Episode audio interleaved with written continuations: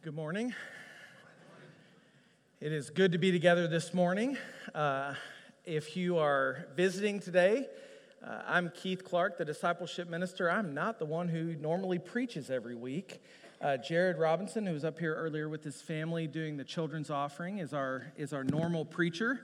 And uh, one of the great blessings that the leadership of this church has, has offered is an opportunity each summer for him to get a few weeks to, to take a break from this weekly rhythm of preaching and to have some time to prepare for the future. And as somebody who, who did the every week thing for 10 years or so, uh, I can tell you it feels like when you're driving down the interstate at 75 miles an hour and the, the, the lines just come past you so fast you can't even begin to count them.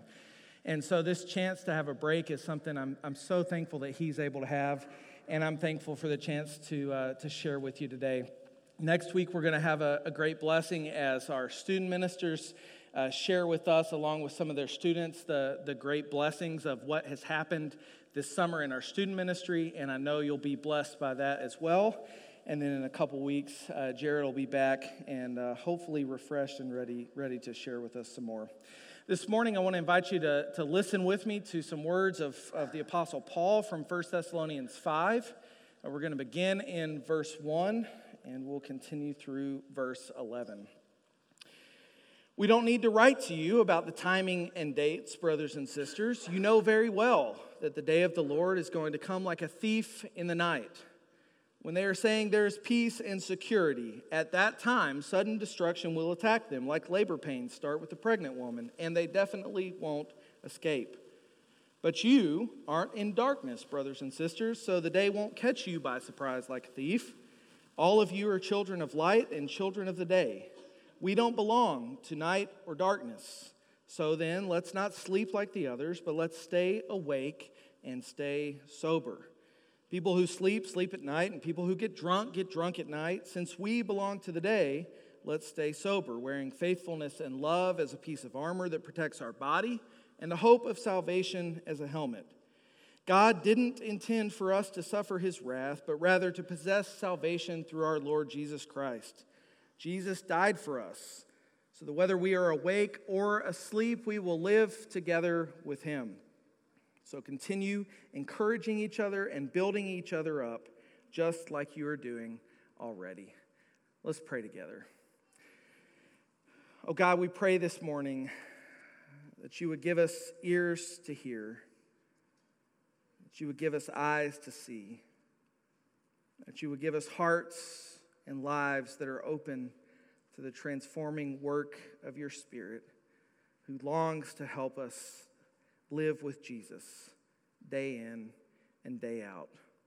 We pray these things in His name. Amen.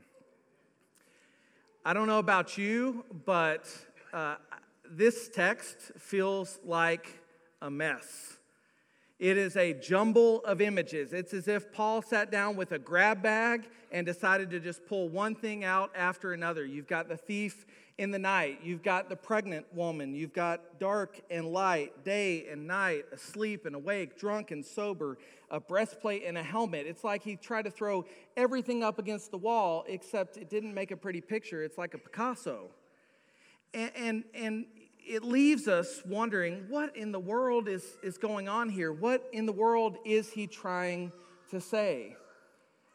I think there's something here, but for us to be able to have a sense of it, maybe we need to have a sense of what's actually going on in the letter as a whole. And, and if we think about First Thessalonians, one of the things that, that would strike us if we were to be able to read it all together this morning is it's, it's not exactly like many of the letters of Paul we're very familiar with. Know, we get 1 Corinthians. That, that Paul has the need to correct a church that is filled with all kinds of misbehavior and all kinds of misunderstanding. Uh, we get a letter like Romans. It makes sense for Paul to tell members of the Roman church that they need to get their act together and stop allowing their ethnic identity uh, to prevent unity among them. But First Thessalonians is different. There doesn't seem to be much interest in correcting any problem. Instead, it's a letter largely about affirmation. Now, just three verses into the letter, the affirmation begins. Paul says to them, We remember your work that comes from faith, your effort that comes from love, and your perseverance that comes from hope in our Lord Jesus Christ. Just a few verses later, he says this You became imitators of the Lord when you accepted the message that came from the Holy Spirit with joy, in spite of great suffering. As a result, you became an example to all the believer, believers in Macedonia and Achaia. The message about the Lord rang out from you not only in Macedonia and Achaia, but in every place. The news about your faithfulness to God has spread so that we don't even need to mention it. And, and Paul keeps on with words of affirmation and praise over and over and over again. There's so much good going on in this little congregation. And then when he finally gets to the end of, of all of this praise, he says that when he thinks about them and when he relates to them, he, he cares for them like a nursing mother. He deals with them like a loving father. Now, if we spend much time reading Paul's letters, this parental language doesn't come as a surprise. We find it over and over and over again in his letters. But it's easy to sort of rush past it and think, oh, that's, that's neat. He loves these churches. But I think if we, if we run with this idea for just a minute, it'll help us understand what's going on in the letter and in our text for this morning. Think about if, if Paul's churches that he ministers to and he writes to are like children to him, then, then maybe we can sort of assign these churches stereotypical roles, like we assign sometimes children stereotypical roles. That may not always be the best thing with our own kids, but these churches are long, long gone, so it's safe to do this. So, Corinth, the church in Corinth, you know what this church is going to be. It's the prodigal child, right? One bad decision after another. So many bad decisions that that when Paul thinks to, to sit down and write to them, he doesn't really even know where to begin to try to straighten them out. The church in Rome reminds me of an angsty teenager that doesn't quite know who he or she is. Torn apart on the inside. Are we going to let the Jews lead the church? Are we going to let the Romans lead the church? How are we supposed to get along? We don't even know how to get along in, in our own hearts and minds. The church in Rome is like the angsty teenager. Well, we could go on and on with some of the other churches, but I think the main thing to think about this morning is the church in Thessalonica clearly fits the role of the compliant child. The church in Thessalonica is the golden boy, the golden girl among Paul's church children. They're, they're the ones that, that every time they say please and thank you, every time they're given instructions, they say yes, sir, yes, ma'am. And, and they don't just say yes, sir, or yes, ma'am. They actually do exactly what they've been instructed to do, exactly the way they've been instructed to do it.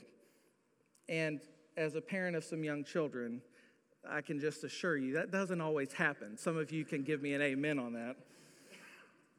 Now, I don't know about you, but if I were in Paul's shoes trying to figure out how to parent all these child churches, I think my reaction would be to treat the Thessalonian church much like I've watched compliant children treated by parents. Basically, to let them do their thing. There are so many challenges, so many problems going on with the other child churches that if I can just kind of put the Thessalonian compliant child church out of mind and not have to worry about them and trust that they're generally going to do the right thing and they're generally going to turn out well, then I'm going to do it. I don't have time, I don't have energy to deal with all of the other struggles and still give this compliant child the attention they need, but, but not Paul. See, First Thessalonians makes it clear that, that for Paul, turning out just fine isn't an option. It's not the, the goal. It's not an acceptable standard for him as a parent of this church because God's desire is more than just fine. God's desire for the Thessalonians is something far greater than, than merely staying out of trouble. God wants this church and the people in it to be active participants in God's kingdom, to, to experience the glory of living with Jesus.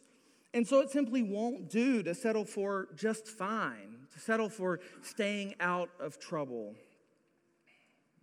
Paul's goal, he, he tells the Thessalonian Christians, is that they will be blameless in holiness in the presence of God when Jesus comes. And if, in fact, they're to, to reach that goal, if, in fact, they're to live into that vision, then, then Paul knows he can't make the mistake of giving all of his attention to the child churches that have some drama going on. He's got to make sure that he pays attention to this church, the compliant child church, because it's going to take effort and encouragement and support and sometimes a challenge or two for them to become everything God desires for them to be. If they're left to their own devices, sure, they may not cause much trouble. But there are patterns, there are, there, there, there streamlines in their culture that will lead them to places that nobody will really be bothered by them, but they won't be able to become what God wants them to be. And in Thessalonica, there seem to be three basic approaches to life that they could end up falling into. The first we might call the, the pursuit of earthly peace and security.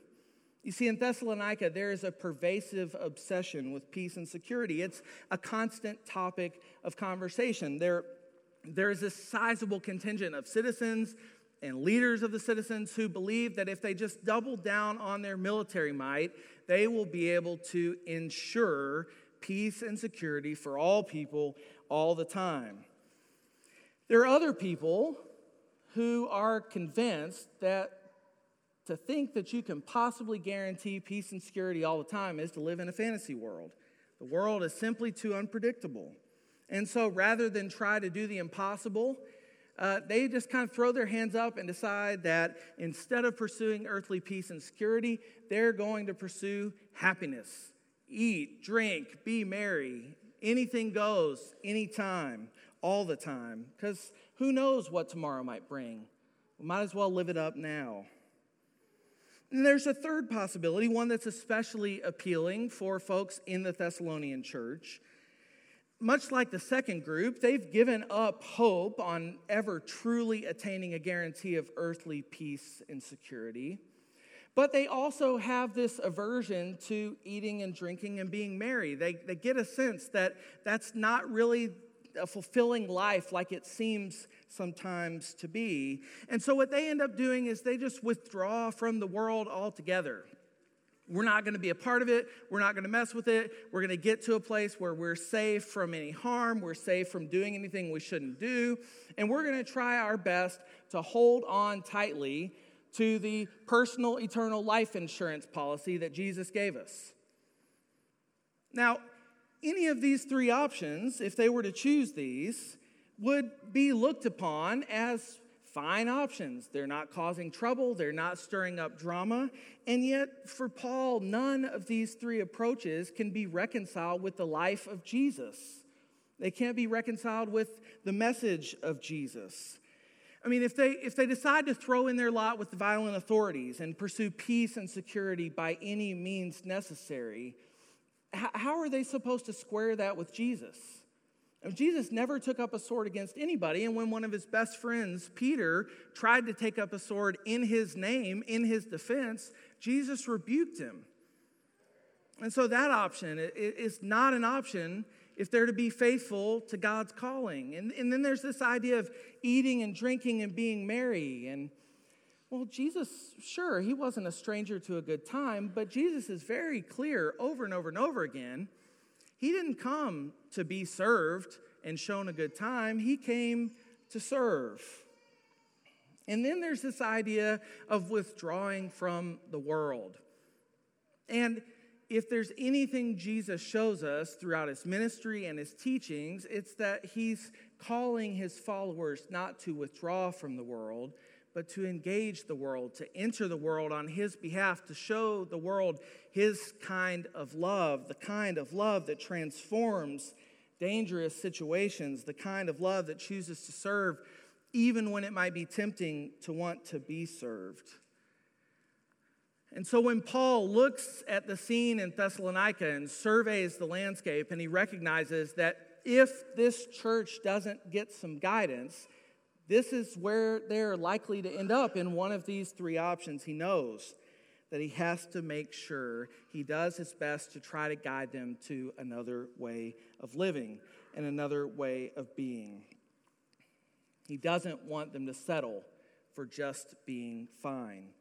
And so, this letter, this letter is written with the express purpose of calling them to a deeper kind of faith, a more mature kind of discipleship that, that will transform them into people who are blameless in holiness, people who live with Jesus day in and day out.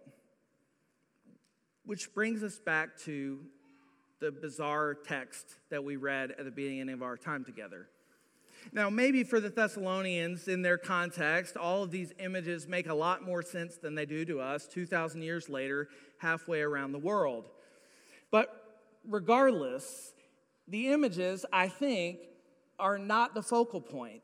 I think what Paul's trying to do, like any parent with a child sometimes tries to do, is to use any possible means of teaching and explaining a concept that's hard to get. And all of this imagery is really aimed at the end of the text we read earlier today. Because where Paul ends up is with these words encourage each other and build each other up, just like you are doing already. You see, I think what Paul knows is that as, as great of a letter writer as he might be, as many powerful words as he might be able to offer to them, he's not always going to be around. He's not always going to be with them. He's not always going to be able to give them guidance. And in his absence, this church community is going to have to figure out how to keep pursuing God's vision without him. Encourage each other and build each other up, just like you're doing already. And if he were to explain this further, I think he might say something like this You're going to need to encourage each other because you will be tempted to think that someone or something can offer you earthly peace and security. Some politician, some superpower, some military, they won't be able to do it. And you're going to need to continue to encourage each other to remember that that is an elusive goal. It's not worth pursuing. And you're going to need to encourage each other because this idea of, of living it up, of eating and drinking and being merry, it's going to be alluring. It's going to try to draw you in, but it's not fulfilling. And you're going to need to encourage one another, to remind each other not to let that way of life get hold of you. It's not worth it. And, and you're also going to need to remind one another when you're tempted to withdraw, when you're tempted to become isolated, when you're tempted to, to sort of wall yourself off from the world, you're going to need to remind each other that Jesus calls you not to isolate yourselves, not to sequester yourselves, but to be in the world, loving and serving the world. You need to encourage each other and build each other up to remind each other of what is possible when you're committed to partnership with God. God has great plans. But if you don't keep encouraging each other and building each other up, you're never going to be able to realize them. And as I, I, think about this text and I think about our church, I think that if Paul were here this morning, he would see a lot of similarities between the church at Thessalonica and the church here at Southern Hills. I think he would think back to all of the good things that have been accomplished through the years, from 50 years ago until today. And I think he'd look and listen and he'd recognize all of the great things that are going on now. There is so much to affirm. And yet, I think Paul would also look out and recognize, just like he did with the Thessalonians, that there's still so much room for growth, so much more that God wants to do. And so I think he might say something like this to us You know, you need to be aware because your culture, it's not that different from the culture of the Thessalonian Christians. In your society, just like theirs, there seems to be a pervasive obsession with peace and security. It's a constant topic of conversation. How can we guarantee that we don't get hurt? How can we guarantee that there's peace? How can we guarantee that nobody harms us? And, and there are other people in your world who listen to that conversation and they think, what a waste of time. We just need to live it up, eat, drink, and be merry.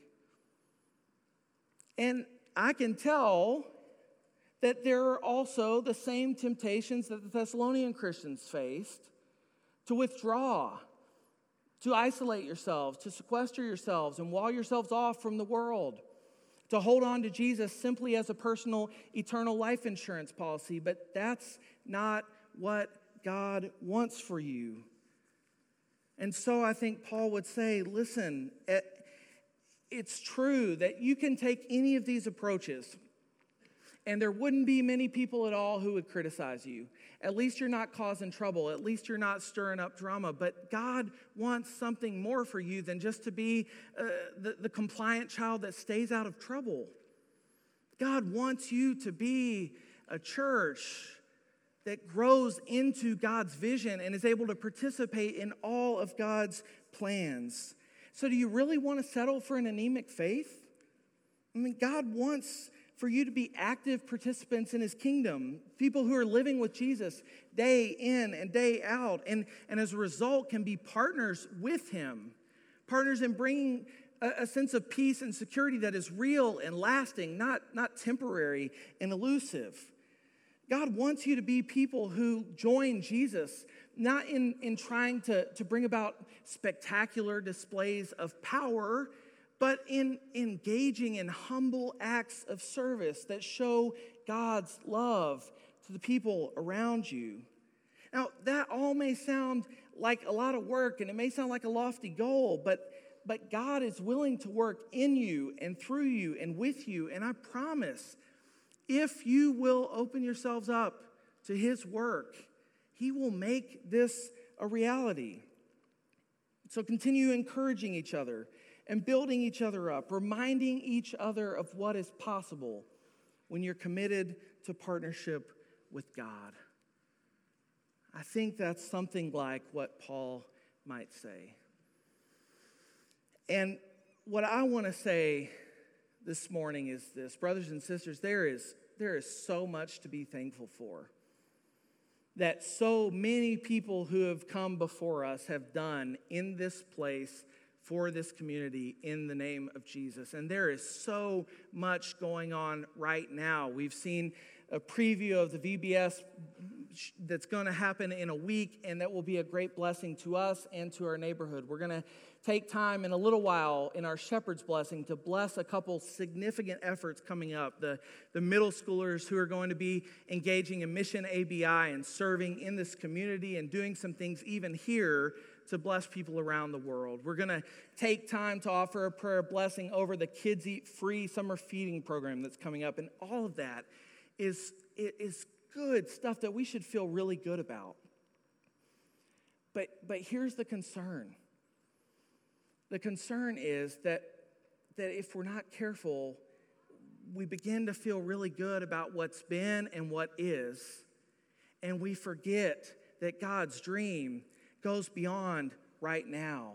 That God's dream carries us into the future, and that God's dream includes more ways of us growing and serving and becoming more faithful everyday disciples.